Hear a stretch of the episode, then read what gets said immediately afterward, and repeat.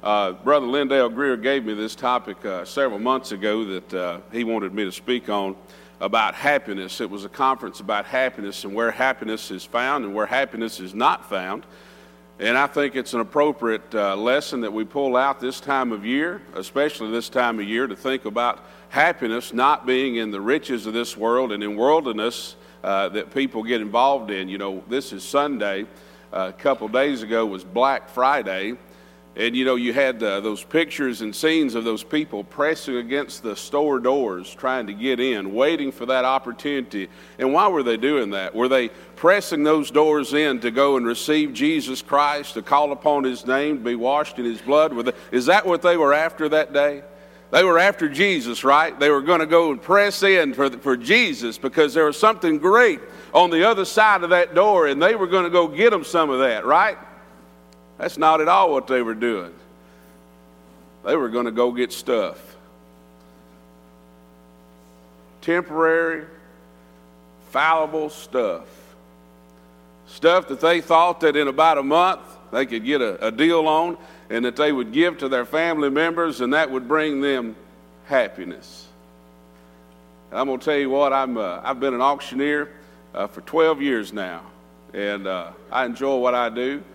And when I started in that business, you know, we, we did a lot of estate sales. We sold a lot of pots and pans. And, and uh, I carried a lot of boxes of stuff out of houses uh, to go and spread out on the front yard and, and to sell at auction to the highest bidders so we could exchange this person's stuff and that it would become this person's stuff. You know, that's kind of what we did.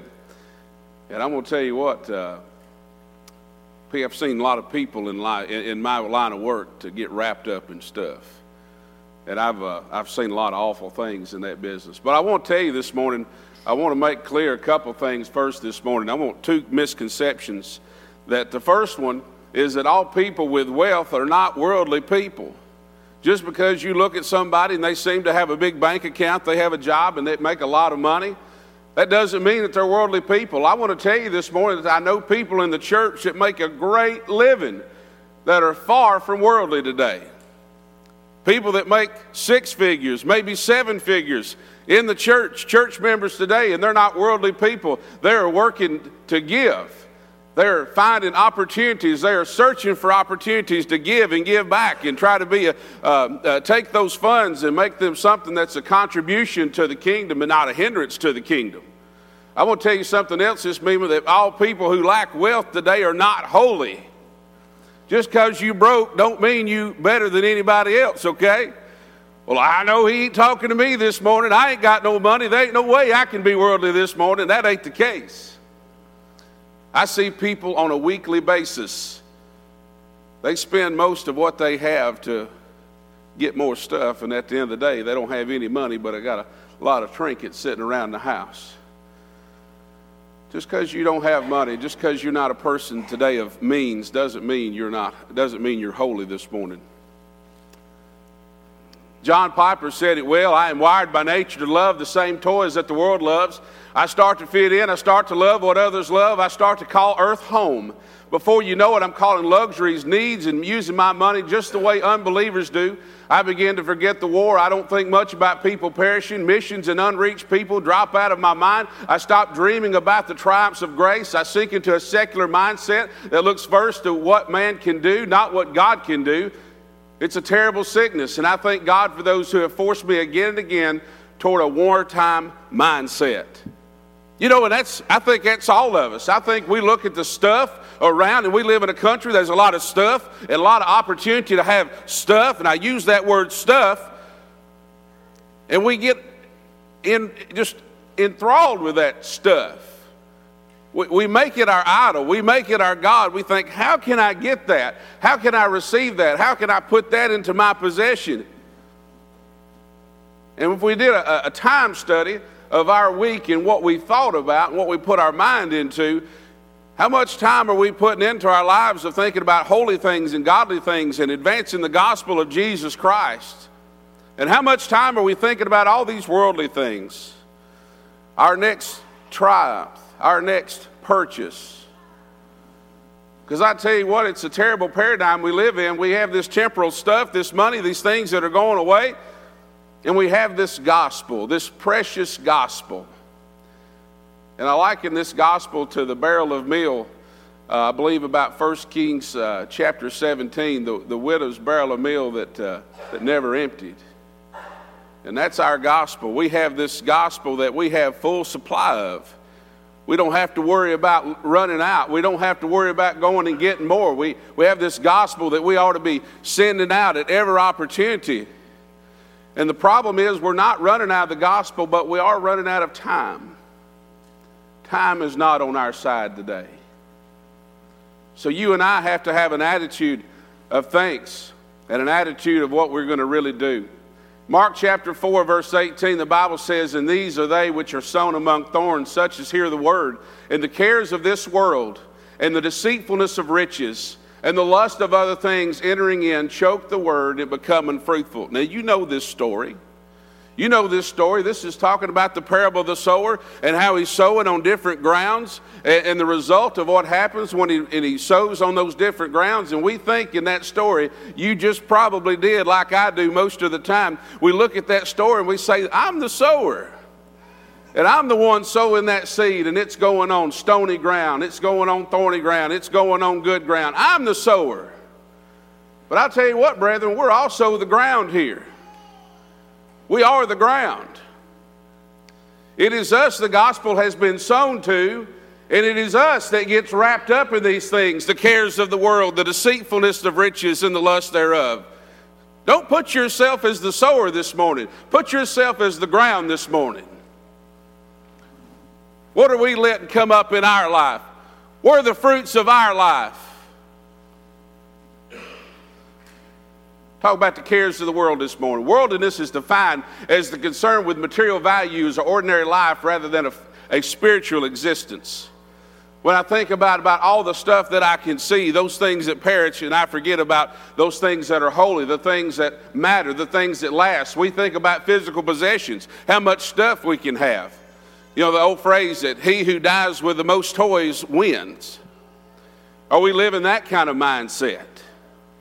about physical pleasure, how much fun I can have, how many vacations I can have. I had a customer tell me the other day, he said, My son, he wants to go to the Keys and he wants to go hang out on the beach and sit around and, and relax. He said, Man, when I go on vacation, I want to do something ignorant. He said, I, and this guy's 60 years old. He said, I want to go and have a good time. And I'll tell you what, there's plenty of people that just want to go out and have a good time. People want to have personal accomplishments. People want to look back and say, This is what I've done. This is what I've accomplished. I went to auction school with an old boy. He was from East Tennessee. And they going around the room, Why are you here in auction school? He said, Well, I want another piece of paper on the wall. He said, I'm a real estate agent. I've, I've done this, I've done that. I just want some more wallpaper. And maybe we fight and clamor after those things that we can say, look, look what I've done. This is another trophy on my, on my bookcase. And we want a higher social ranking. We want people to look at us and say, oh, look at them. Oh, aren't they great? And you know what? We, we all fight this battle. None of us are exempt. We all fight this battle that we're trying to get more stuff. We're trying to have more fun. We're trying to have more accomplishments and we're trying to have notoriety. We all fight this in some way. The Bible says in 1 John chapter 2, though, in verse 15, love not the world. Love not the world, neither the things that are in the world. If any man love the world, the love of the Father is not in him. I'll tell you what, we, we live around people. I know we're, we're the church, we're supposed to be the light set up on the hill, but we live amongst a bunch of neighbors that, that they're clamoring for this stuff. And it's easy that we fall into that trap. Well, if he's going to go for it, well, maybe I should go for it too because that seems to be the popular position. Don't fall in love with this world. Fall in love with stuff that lasts. Fall in, fall in love with stuff that, that can't be taken away. Don't love this world. This world, you know, one day this world's going to burn, it's going to be gone. Don't put too much pleasure in, a, in, building a big, fancy, nice house because you know what? Something could happen to that big, fancy, nice house and it'll be gone.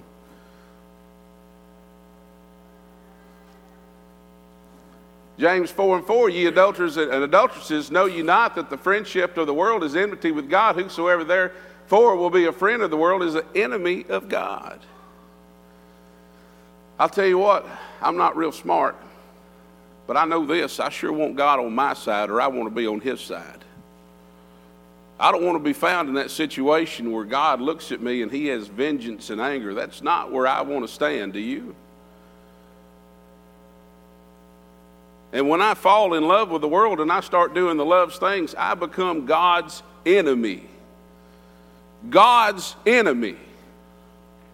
God hates that. Now, I'm not real, no, nobody special, but I'll tell you what, when I, when whoever you want to put in front of God and say a, a verses versus, you know, over here, uh, the creator of the world, the creator of mankind, the giver of salvation, the judge at the end of the day, is that who you want to battle against? Is that who you want to find yourself in, in the crosshairs of? I don't think so. That's not where we ought to stand. That's not where we can be. It's not where we can win. And there's no good that comes from that path and direction. There's no blessing here, and there's sure no blessing later. In Matthew chapter uh, 24, the Bible says in verse 37, But as the days of Noah were, so shall also the coming of the Son of Man be. For in the days that were before the flood, they were eating and drinking, marrying and giving in marriage until the day that Noah entered into the ark, and knew not until the flood came and took them all away, so shall also the Son of Man be. Uh, the, the coming of the Son of Man be. That's the world we live in today, right? Eat, drink, and be merry. Have a good time. We live in a world like no other time, I guess, in history where people are just uh, sinning, you know, giving themselves into sin, and they want you to know about it. You know, there was a time in, in history where people, they wanted to hide their sin. You know, sin happened in the dark. That's why Mama said don't stay after, you know, out past midnight because nothing holy happens after midnight, right? But not these days. Oh, no, no, no. People want you to see their sin. People want you to accept their sin. They want it in the wide open. Just like in the days of Noah. They were having a good time, they were letting it all hang out. And then one day, what happened? Sin was destroyed. It's the same picture that we're living in today. People are, are letting it all hang out, and one day sin's going to be destroyed and it's going to come upon them like that rain started to pour down, and in just moments it's all going to be gone. Party's going to be over. How much fun is sin? Is our fun with sin worth that kind of punishment and destruction? Is it really that good? Does that kind of pleasure last? Luke 21 uh, 34 says, And take heed to yourselves, lest at any time your hearts be overcharged with surfeiting and, dark, and drunkenness and cares of this life, and so that the day come upon you unawares. For as a snare shall it come on all them that dwell on the face of the whole earth. Watch ye therefore and pray always that ye may be accounted worthy to escape all these things which shall come to pass and to stand before the Son of Man. I'll tell you what, you know, I've told you my story before. There was a time in my life where I had an alcohol problem. I drank a lot. I drank every day. And I thought that was what I needed to do. And I'm going to tell you what, the, the reality of that is, is that pleasure doesn't last, okay? That's why people that drink, they drink every day because they try to get that buzz back and make that pleasure last. But I'll tell you what, that. Uh, that brings a cloud over your mind. And when you enter into sin and you allow that to control you, your mind is clouded and you're not seeing the light. You're not seeing the things that are holy. You're overtaken. They come upon you unawares. And it's a snare, and all sin is a snare. He says, But watch ye therefore and pray. Because there is coming a time where there will be an accounting that you'll be accounted worthy to escape these things that come to pass. When I look at my life, I have to take inventory of my life. Who am I serving? Who's number one in my life? Well, a lot of people would say, well, that's my family. I'm just doing this stuff for my family. You know, why, why do we work 18 hours a day? Why do we put in 80 hour weeks? Because of my family. I'm just trying to support my family, and that's a noble cause, isn't it? We'd all say that taking care of our family was something important. But how are we taking care of our family? Are we trying to make sure their physical needs are met, their food and clothing? Absolutely. But I'll tell you what, I know a, a whole slew of people, and even us at times, we spend our time worrying about things that don't even really matter. What if my kids don't go on that vacation? They'll live. They'll be okay.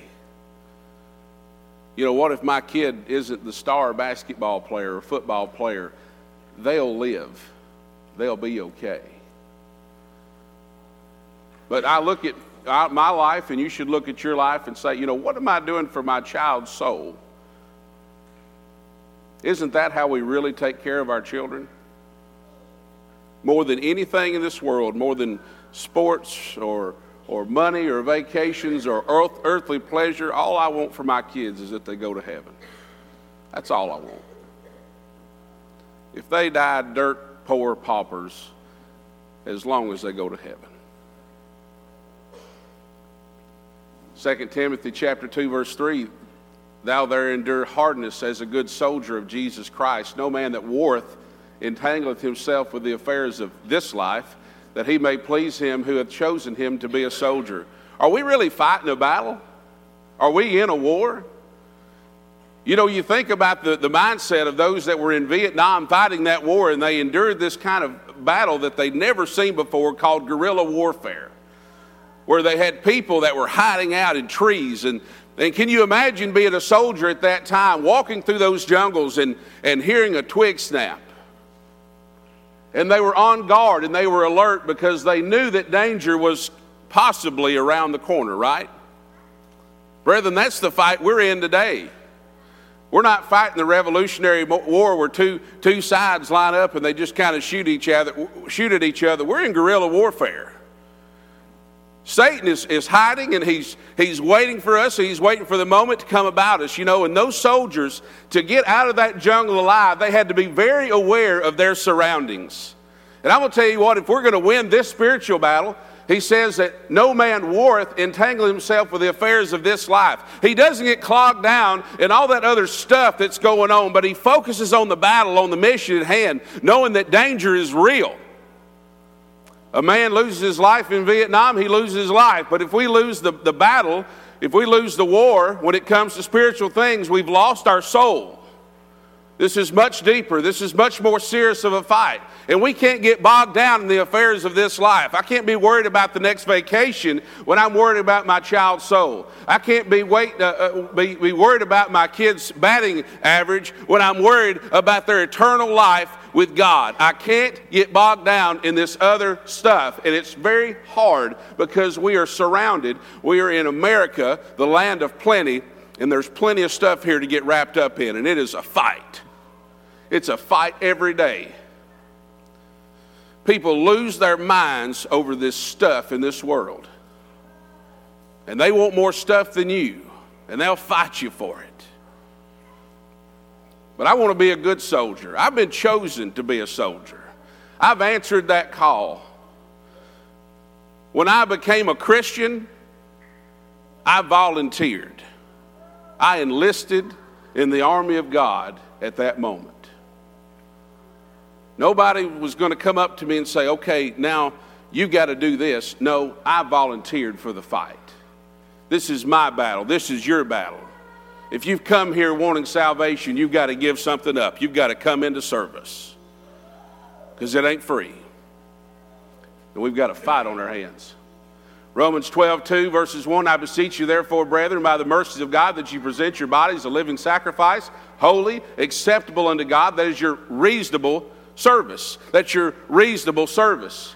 And be not conformed to this world, but be transformed by the renewing of your mind, that you may prove what is that good and acceptable and perfect will of God. The things that He's asked us to do, they're not grievous, they're not undoable, they're reasonable. The things we're asked to do are things within our control. Even a dummy like me can preach the gospel. You don't have to have the PhD. You don't have to be eloquent. God's used plain old simple folks throughout the Bible to do His will. You can do this. You've been given talents. Everybody's got a talent. Maybe you have more talents, maybe you have fewer talents, but at the end of the day, you have talents, use them. Don't waste them, don't bury them in the ground. Use them. Because this is your opportunity, this is your shot. This is eternal life we're talking about. We're not talking about winning a contest at the end of the day. Eh, we, we didn't win. Oh, we won. This is eternal life. This is going to affect the, the situations of your families for years and years and possibly generations to come. This is the real deal. Let's not waste it. Let's not put it away and we look back at our life. We said, you know what? We chased all these frills. We've got, we got cabinets of Hummel figurines and we've got uh, boxes of old fishing lures that we've collected over the years. And look at all these pictures of these vacations we've taken. And look at that 10 point deer that I've got on the wall and, and all this stuff. And at the end of the day, we've just wasted not only our life, but our soul and the soul of our children if they follow suit for the example that we've left for them. It's wasted. I want to say there's real deceitfulness in these riches. They, they look and they shine. We say, ah, oh, I want to have that. Oh, I want to have that shiny car. Oh, I want to have that big house. I want them good old hardwood floors in that house. I want a big old fireplace in it. Man, I want, I want clothes. Boy, I want to look good. I want them shoes to shine. Well, that's foolishness. We don't really talk like that, but we think that way. Make America Great Again. Notice the spelling G R A T E. There was an article that came out that says there's 1.5 or 1.4 billion pounds of surplus cheese in the United States. I love cheese. And I bet you love cheese too. And if you like cheese like me do, like I do, there is a chemical uh, in the brain. It will affect you like heroin affects you. Cheese will affect you. You will become addicted to cheese. Stop eating cheese. Try it. You'll think you're dying. This is just cheese, guys. We got lots of it. We got plenty of it. How many more things that we have plenty of? This is something like I've been talking about. Now, you'd probably look at this guy and you'd say, This guy's a hoarder, okay? But I'll tell you what, I've done it too many times. When I take all your stuff, when I come and do your auction, and I lay it out there in the front yard, you'll be amazed how much stuff you have. It's in closets, it's under the bed, it's in the attic, it's hidden behind stuff. You've got drawers and cabinets full of stuff that you've collected that you thought you had to have that you thought that you wanted on your dresser for 50 years so you could pass by it and look at it every day and that it would bring you happiness and satisfaction. You worldly people. And I'll tell you what, I've been in houses before that there were little pig paths to walk in that there was a collection of carnival glass over here, and there was a collection of Coca Cola merchandise over here, and on and on. You just barely could walk through the house. I had a, a privilege of, I guess, a privilege of one of my apprentices did a, a big estate down close to where we live. This guy, he was like 52, he passed away. He, was, uh, he inherited money from the Bonnaroo farm. If you've ever heard of Bonnaroo, they sold that thing for way more than it was worth. He got the money. He didn't have any family. He didn't have a wife. He didn't have children. He was kind of a hermit. He was a state trooper. And every day after work, this guy would go out and buy stuff and bring home. And he had a big house. And he had so much stuff that eventually he had to put it on the side of his driveway and cover it over with tarps. He had storage buildings that were full of stuff. I walked into his house. You couldn't walk. And I'm talking about nice stuff. I'm not talking about junk. I'm talking about really nice antiques. And you walk through this house, and there's rooms that I'm too big, I can't fit in because I can't do this number enough. But I go to his bathroom. Got a big old bathroom. And the guy, they said he read books every day, read a book a day.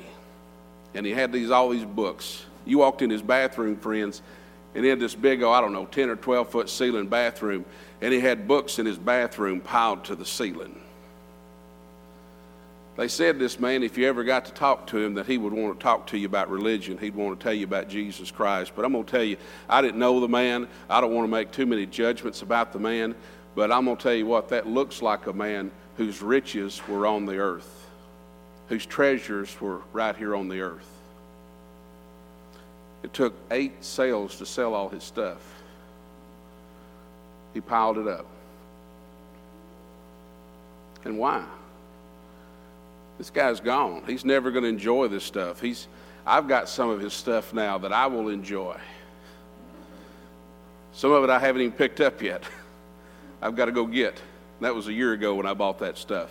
That's how we are. You know, the Bible says in Matthew 16, verse 26, For what is a man profited if he shall gain the whole world and lose his own soul? Or what shall a man give in exchange for his soul? You know, we're in this fight, we're in this war. Where we're, we're warring against this flesh that we're in, and this flesh has certain uh, desires and, and, and, and wants from it, right? Let me ask you something. You've got this one soul and it's the only one you'll ever have, and this thing is eternal, and it's going to live on forever somewhere. You've got this one soul. Now, in the auction business, we're in the asset management business, we're in the risk management business. So you've got this one soul, and you've got to protect it and take care of it because it's the only one you're going to ever have. What would you give for it? How many vacations would you give for it? That you would give it up for how many vacations? How much stuff is it worth? How much stuff would you be willing to give up in exchange for this soul, this one precious soul that you have? How good at your kids at sports, how good could you get them to be if you could give up this one soul and then give up theirs as well? How much stuff? What's the number?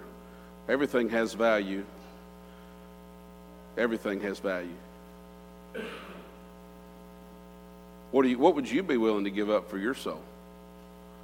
How much do you need? What'd you take for it today? You know, that's a real question that we, we battle every day. What am I going to give up for my soul today? What's it going to take in return? For some, it's not that much. For some people, they, they don't give up very much at all, and they give that soul up in exchange for very few goods or very few niceties. In 1 Timothy chapter 6, the Bible says, But godliness with contentment is great gain. For we brought nothing into this world, and it's certain we can carry nothing out. And having food and raiment, let us therefore with be content. But they that which be that will be rich fall into temptation, snared into many foolish and hurtful lusts, which drown men in, per, in destruction and perdition. For the love of money is the root of all evil, which while some coveted after, they have erred from the faith and pierced themselves through with many sorrows. That love of money not money itself. Money is in itself uh, inherently not evil. I hope you all have a lot of money because we've got some collection plates here in a minute and we're going to try to fill them things up, right? Because that is going to go and do good. You know, that's going to go serve the kingdom. That's not buying you another picture to hang on the wall or, or, or buying you another movie ticket after a while. That's not going to serve anybody else. That's going to serve the gospel. How content are you today? When you look at your life and your surroundings and you think about tomorrow's Monday morning and I'm going to go back to the grind and I'm going to go back to work and I'm going to make some money this week, you know, where, what, what's your drive? Are we driving? You know what? I'm really, I'm really thinking about upgrading cars. Boy, I need to really make a, a big lick so I can upgrade cars? Or, or, or what if I'm going to, uh, I'm going to say, you know, at Christmas time's coming, boy, we're going to have a big Christmas. Is that what we're going to work for this week so we can have a big Christmas? So we can exchange a bunch of this junk and, and put smiles on somebody's face? Is that what we're doing? Are we going to work this week saying, you know what? There's a lot of lost people out there, and sometimes it takes resources to get them folks to Christ. You know, there's a lot of work in Nigeria, right, Ty, that needs to be done, and you know, money helps do that. Money buys Bibles, money funds preachers so they go out and preach the gospel. Do I find my life? I look at my life and say, you know what, I've got what I need. What can I do for somebody else? Or is it, what can I get now? What's my next, uh, what's the next item on my list that's going to make me happy for a few minutes? Maybe we, you know, that's where, that's where we take that inventory of our life and we see what's really, truly important to us. But there's a lot of people, they've fought for this love of money, for this money. They've loved it. They've let that become their God and their idol, and it's just about piling up. And I'm going to tell you the truth about money and bank accounts is bank accounts never fill up. Has anyone ever had a full bank account? Not a one of us, have we? That's the way bank, that's the nature of a bank account. It never fills up. Now I could probably ask for a show of hands who's had an empty bank account. Yeah, they empty, but they don't fill up. You know, those that want to go out and money is their God, they want to just put another dollar, another dollar, and it's never enough. That's the nature of money. There's never enough. There's always one more dollar that can be made. There's always one more deal that can be done. But this is a problem for some. Matthew 19, 16, Behold, one came and said to him, Good master, what good thing shall I do that I may have, may, that, may, that I may have eternal life? And he said to him, Why callest thou me good? There is none good but one, that is God. But if thou wilt enter into life, keep the commandments. He saith unto him, Which? Jesus said, Thou shalt not do no murder, thou shalt not commit adultery, thou shalt not steal, thou shalt not bear false witness, honor thy father and mother, and thou shalt love thy neighbor as thyself. The young man said to him, All these things have I kept from my youth up. What lack I yet? You know, the one thing that he didn't mention there was covetousness. Thou shalt not covet. And Jesus said to him, If thou be perfect or complete, go and sell that thou hast, and give to the poor that thou have treasure in heaven, and come and follow me. But when the young man heard that saying, he went away sorrowful, for he had great possessions. Then said Jesus unto his disciples, Verily I say unto you that a rich man shall hardly enter into the kingdom of God. And again I say unto you, it is easier for a camel to go through the eye of a needle than for a rich man to enter into the kingdom of God. I want you to think for just a minute about this story and about this guy that inherited this Bonnaroo farm money. Um, he had plenty of money, a lot of money. I don't know how many millions he got, but he had a lot of it. And you know, you think about that man, you know, and he, if that man truly wanted to lay hold on eternal life, you know, he might have been the one asking Jesus these questions. He says, I've done all these things. I don't reckon the guy was a bad guy. I reckon he was a pretty lawful guy. He was a state trooper, so I guess those guys generally know the law and keep it. But what if he had taken that money? What if he had went out to, to do good? What if he'd went out and said, you know what, we're going to set this money up in a trust, and some of it's going to go here, and we're going to go help this church, and we're going to help this mission.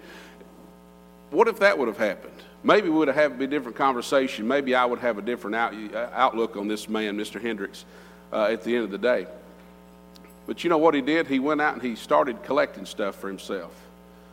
He had fine antiquities. He had the, probably the greatest collection of books you've ever seen. Uh, he had big stuff, small stuff. He, he had so much stuff.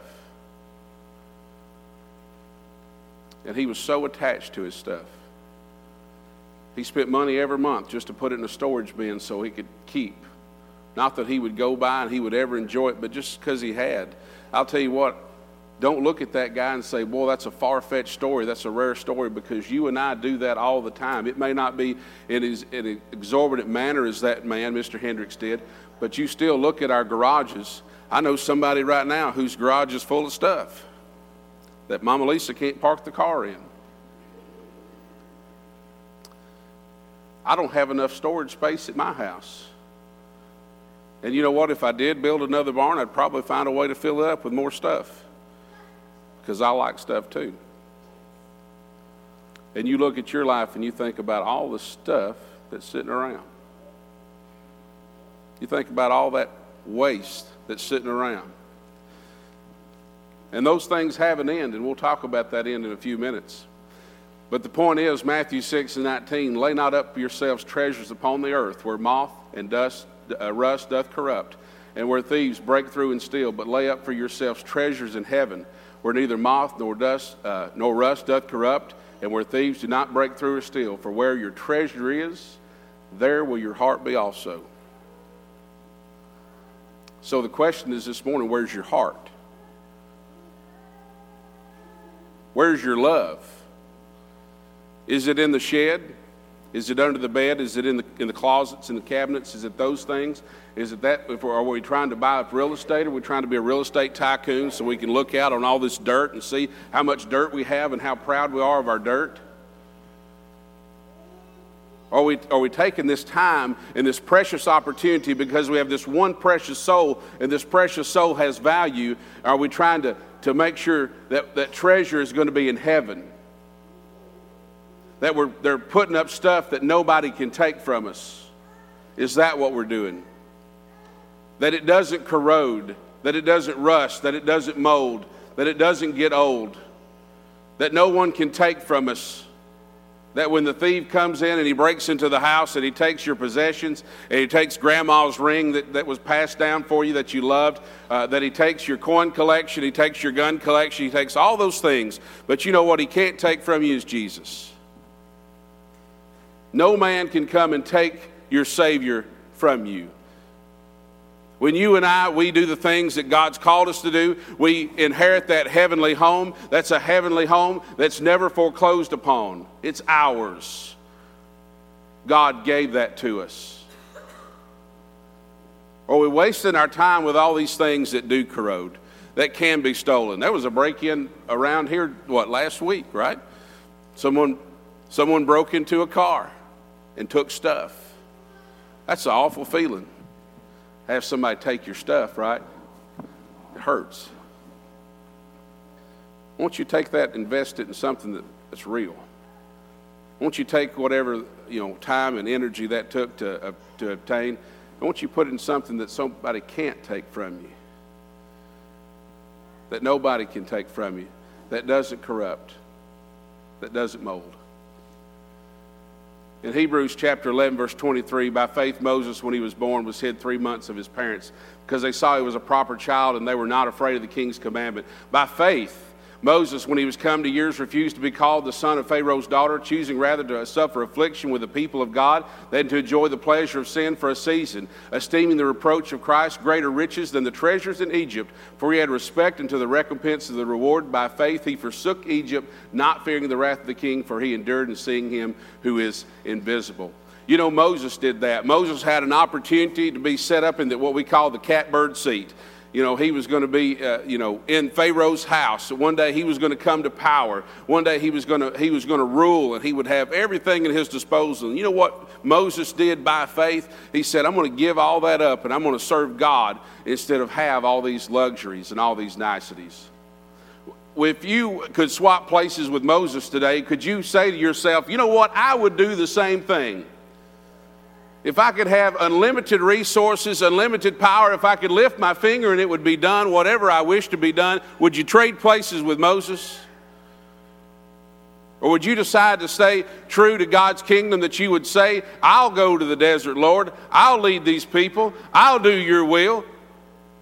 Would you give it all up? Would you really do that? I'll tell you what, those things are hard to give up when we have a worldly perspective in our life. But when we endure those things, when we, when we put those things aside, when we try to not please the flesh, we come into an understanding that those things are worth giving up. They don't have as much value as what the world puts on them. And that's the problem. The world puts great value on these things, and we can't fall in love with what the world has put value in. You know, we've sold stuff in, in my career for exorbitant amounts of money. You know, there was a, a crock one time at an auction about this size, and this woman had this thing in her house, and she put it behind the door, and her kids would go by and throw bubble gum wrappers in it. You know, and she thought it was a nice piece, but nothing real fancy. We sold it at auction for $64,000. And the woman that bought it said she came with $100,000 to buy it. Now, I'm trying to say here that the world looks at stuff and says, well, that has value. That's valuable. That's what people ought to have right there. That's what people ought to give a whole year's wage for right there. But I'm going to tell you, friends, just because the world appraises that thing at a high value does not make it valuable. See, the world puts an appraisal on things all the time and says this is of great value. But value is only, it's circumspect about, uh, it's only worth what somebody is willing to give for it at a certain time. You know what that thing's worth to me? That crock? Nothing. I don't need that. That ain't going to do me any good. That's not going to save my soul. That's not going to give me a better place in heaven. That's not going to save my kids. That's not going to teach my kids to learn to love the Lord. That's got no value. How do you appraise things? Do you appraise things the same way the world appraises?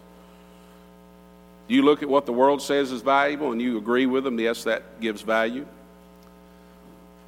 Proverbs 11 28 He that trusteth in his riches shall fall, but the righteous shall flourish as a branch. You know, we look at this right here and we say, that's worth 20 bucks. And I know what I can go and I can take that $20 and what I can get for it. And we know the value of $20 and how far we can go with that $20, right? But I'll tell you what, in the eyes of God, in the eyes of things that are holy, the eyes of things that, that, are, that, that matter, I'm going to tell you what that $20 bill is worth. It's worth about that. It's really worthless. Because my money can't save me, my stuff can't save me. It is only my Savior. It is only that thing that is truly valuable. It was so valuable that God said, I'll give that for their salvation.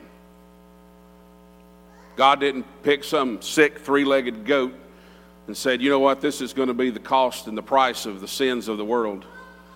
He took the precious Lamb of God, He took His only begotten Son, and He said, This is what salvation is worth. And He said, I'm willing to give this for the salvation of the world.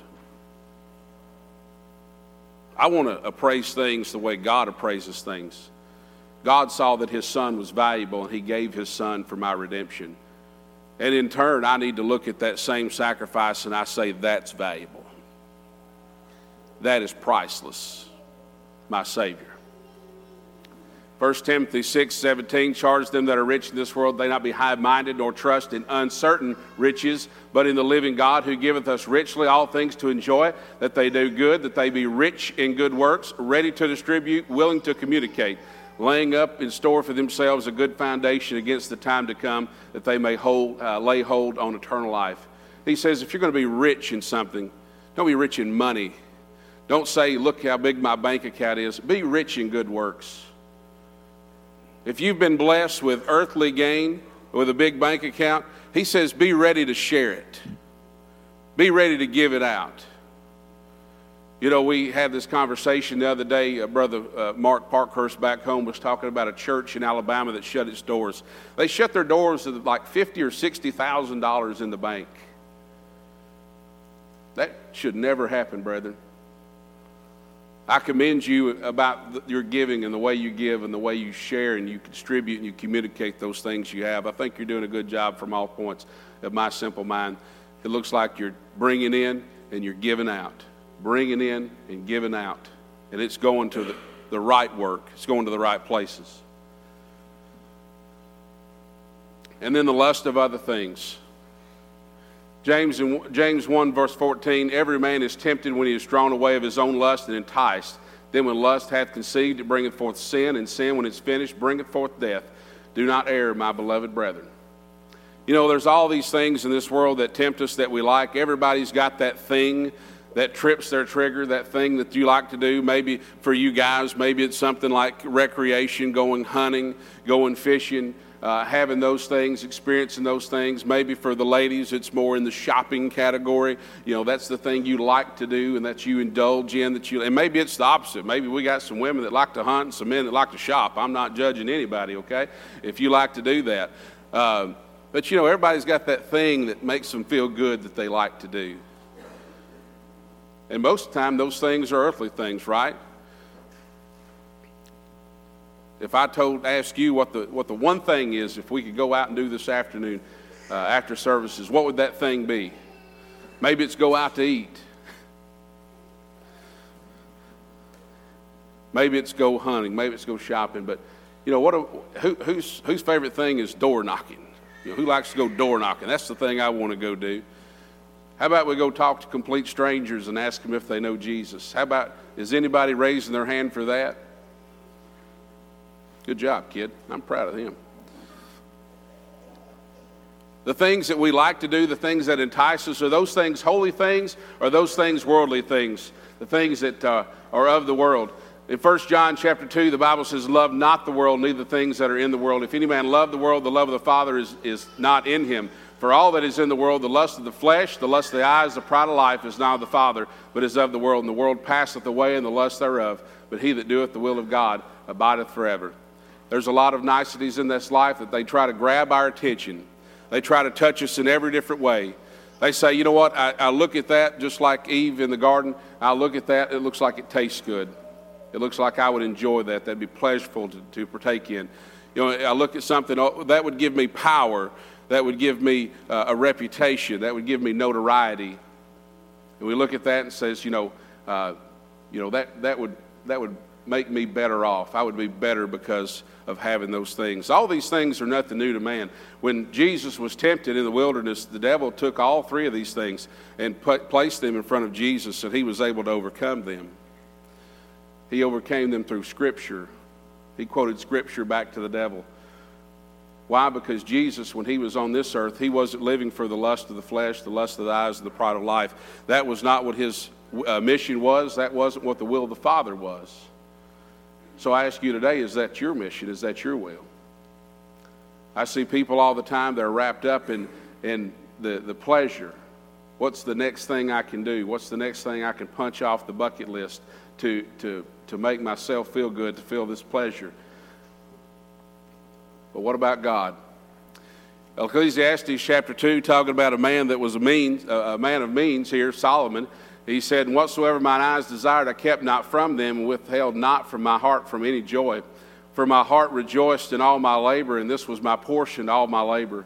When I looked on all the works that my hands had wrought, and all the labor that I had labored to, to do, and behold, all was vanity and vexation of spirit, and there was no profit under the sun. Now, you talking about a man with means. I talking about Mr. Hendricks today that we did that estate auction for, and all that stuff. He had nothing on Solomon.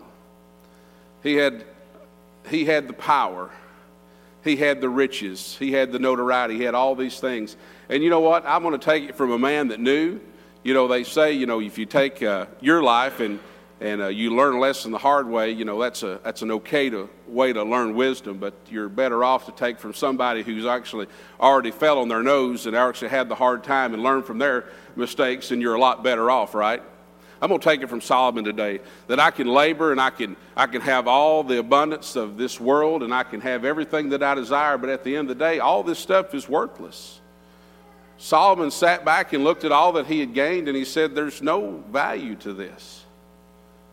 He appraised it as zero. It's not worth having, it's not worth the effort. It's not worth all the sleepless nights that you go through worrying about the next thing. It's not worth the time that you spend away from your family to try to obtain this earthly stuff. It's just not worth it. In Philippians chapter 3, the Bible says, Brethren, be followers together of me, and mark them which walk also, uh, walk so as you have us for an example. For many walk of whom I have told you often, and now tell you, even weeping, that they are the enemies of the cross of Christ. Listen to this whose end is destruction whose God is their belly, and whose glory is in their shame, who mind earthly things. Those that mind earthly things, their God has become their belly.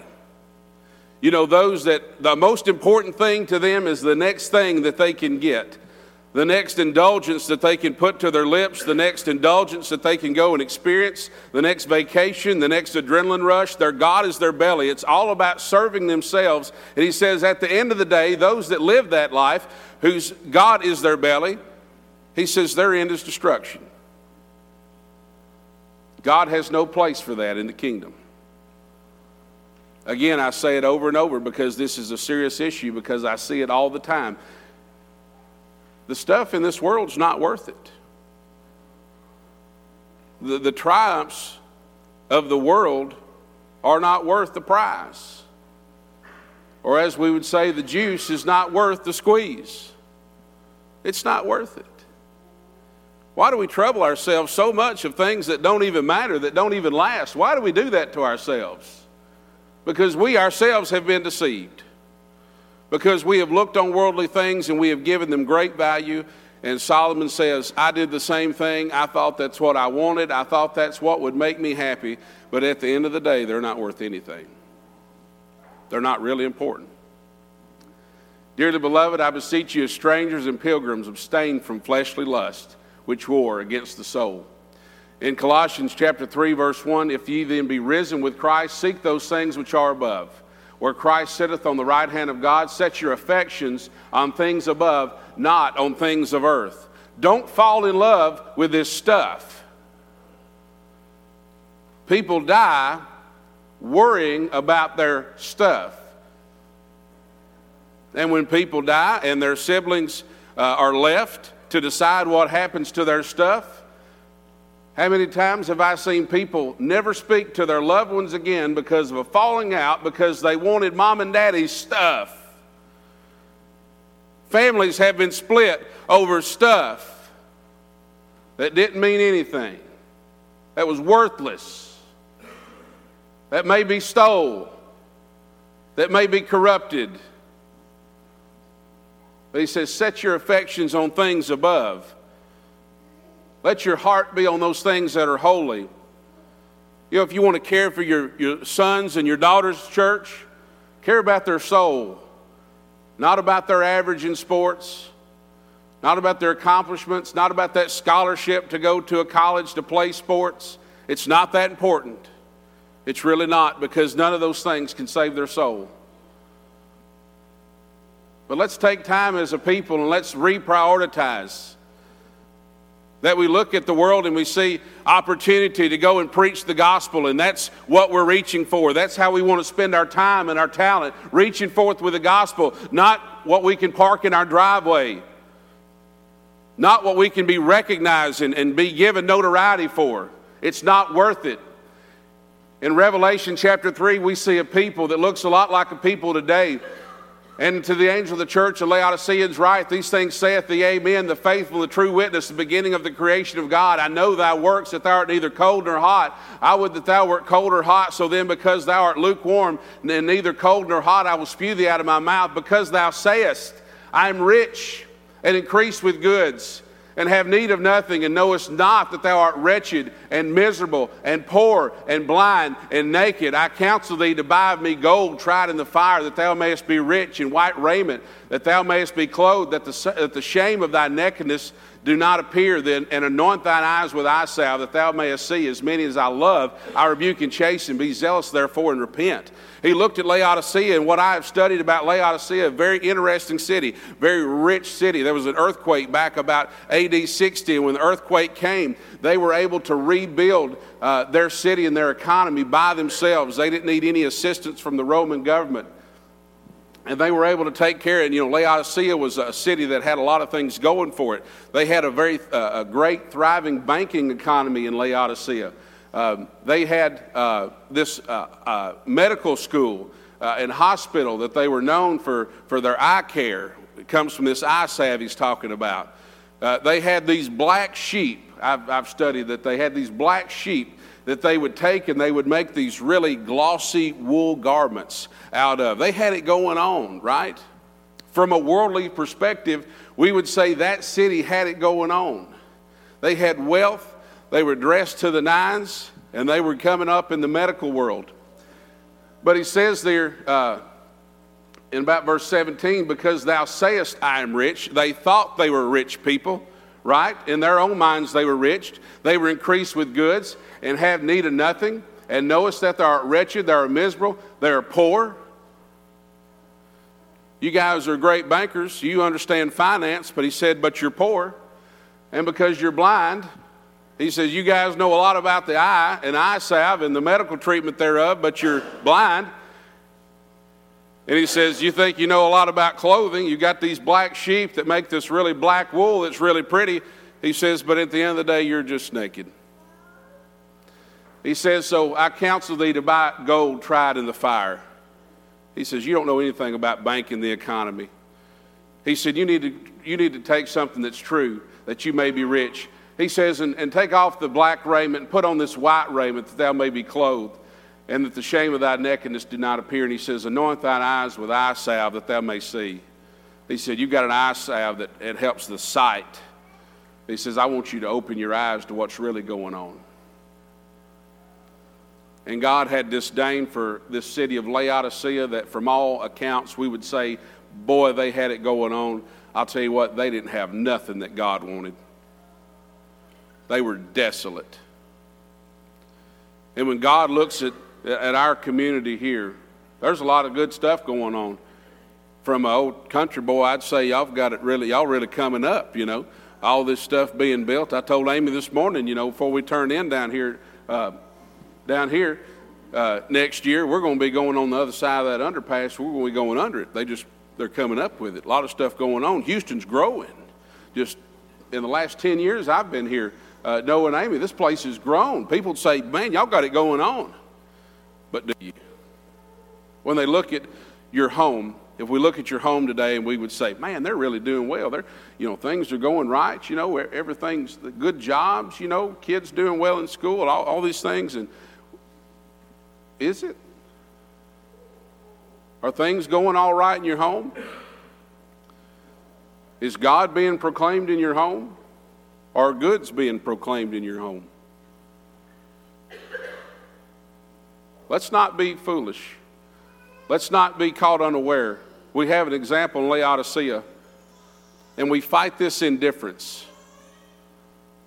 We fight those things that don't even matter when we should be fighting for the things that could save the soul of ourselves and our family. Finally, here in Ecclesiastes chapter 2, verse 14, the wise man's eyes are in his head, but the fool walketh in darkness, and I myself perceived also that one event happeneth to them all. Then said I in my heart, As it happeneth to the fool, so it happeneth even to me. And why was I then more wise? Then I said in my heart, that this is also this also is vanity. For there is no remembrance of the wise more than of the fool forever, seeing that which now is in the days to come shall be all forgotten. And how dieth the wise man? As the fool. Therefore, I hated my life because the work that is wrought under the sun is grievous unto me, for all is vanity and vexation of spirit. Yea, I hated all my labor which I had taken under the sun, because I should leave it unto the man that shall be after me. I'm going to tell you, friends, a real reality, and this is the best thing I can, I can do, and I have great experience in this matter. One day, you're going to die. And all the stuff that you've accumulated up, all the retirement savings, all the dirt that you bought, all the trinkets to put on the shelves. One day it's going to be dispersed. I was reading this last week that the wealthiest family on the, on the, on the planet are the Waltons, those that own Walmart. Man, what would it be like if Ty had gone into retail? Richest family on the planet. But you know what? One of those one of these days, those people are going to be dead and gone, and I, if I have a dollar to my name, will be richer than the Waltons. I'm going to make it. I really think I'm going to make it because they're pretty old. I think I'm going to get there. I'm going to be richer than the Waltons. I'm going to tell you what's going to happen when all of us die somebody's going to come in. There's going to be a, a, disbursement of your stuff, perhaps at a state sale, a tag sale, maybe it's an auction. Maybe they just throw it away. I don't know. But let's say there's going to be an auction. They're going to put all your stuff that you worked so hard for. What about that house that you have? You had a 30 year mortgage. You worked every day to go, to go and try to pay for that mortgage. And you sent that payment into the bank every month to go pay for that 30 year mortgage. And one day you finally paid it off and it was yours. Hallelujah. And you had all this stuff and I'm going to tell you the reality of that is they're going to hire somebody like me, and I'm going to come in in eight hours, all that stuff that you worked your whole life to, to, to, to build and to have is going to be somebody else's. It's going to be gone. They're going to be back in pickup trucks in your front yard. They're going to be loading your stuff in those pickup trucks. They're going to be driving away with it. And there's going to be people be up there, and they're going to be hollering, Yep! And that guy that you had so much disdain for in the community, that he was a terrible neighbor, he's going to come to your estate sale and he's going to buy your stuff and he's going to take your stuff home with him. How about that? And there she is. Oh, sorry, Sally. And those dishes that your mom and daddy handed down to you that your kids don't want, because if they want dishes, they buy them on Amazon, she's going to take mama's dishes home with her. People you don't even like are going to end up with your stuff. How important is your stuff? How much time and effort and energy do you need to put in to stuff? Because one day it's going to belong to somebody else, and that somebody else could be somebody you don't even like. I'm going to tell you what, where happiness is found. Happiness is found in things that cannot be taken away, that can't be auctioned off. If they can take your possessions, they can take your real estate, they can even uh, take your family away from you. But I'm going to tell you somebody they can't take away from you is your Lord and Savior Jesus Christ. Nobody can rip through hard enough, no one can scheme hard enough to take your Savior from you. No one can take your salvation from you.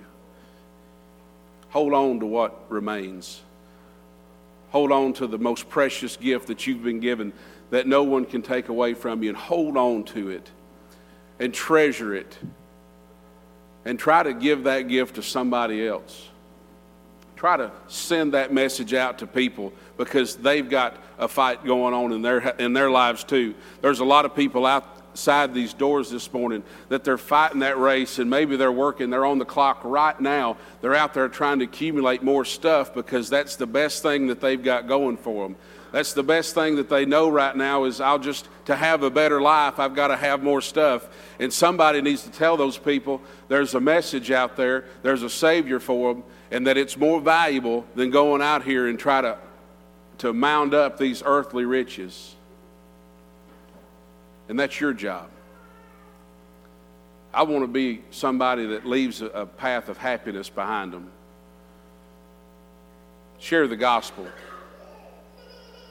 Share the gospel and give happiness to people that are otherwise unhappy and don't have a future. And I want you to look at your lives today and I want you to ask yourself an honest question today Where's my treasure? It sit, is it sitting at the house? Is it sitting in the bank? Or is my treasure, my true treasure, that treasure that lasts and that can't be taken away? Is my treasure in heaven today? Or is it down here decomposing? I want you to be honest with yourself this morning, brethren, as we ask ourselves that question. I want you to be happy, but I want you to be happy in a godly fashion today. I want you to be happy in the way that God sees fit. I want you to I want to tell you something else about appraisals in our business. You know, appraisal, as I said earlier, is, is what somebody would give for it. I'm going to tell you, you're valuable to God. And He gave His only begotten Son so that you could have eternal life. I want to tell you, you're valuable to God. How valuable is your God to you? How much does that sacrifice mean to you? If it means what God wants it to mean to you, then it means that I'm willing to give up everything else so I can obtain it. It's the pearl of great price. I'll sell all I have. I'll give up all this earthly stuff if I can just attain that one thing. Is that you this morning? Are you ready to give up all this stuff and give, give your life over to Him?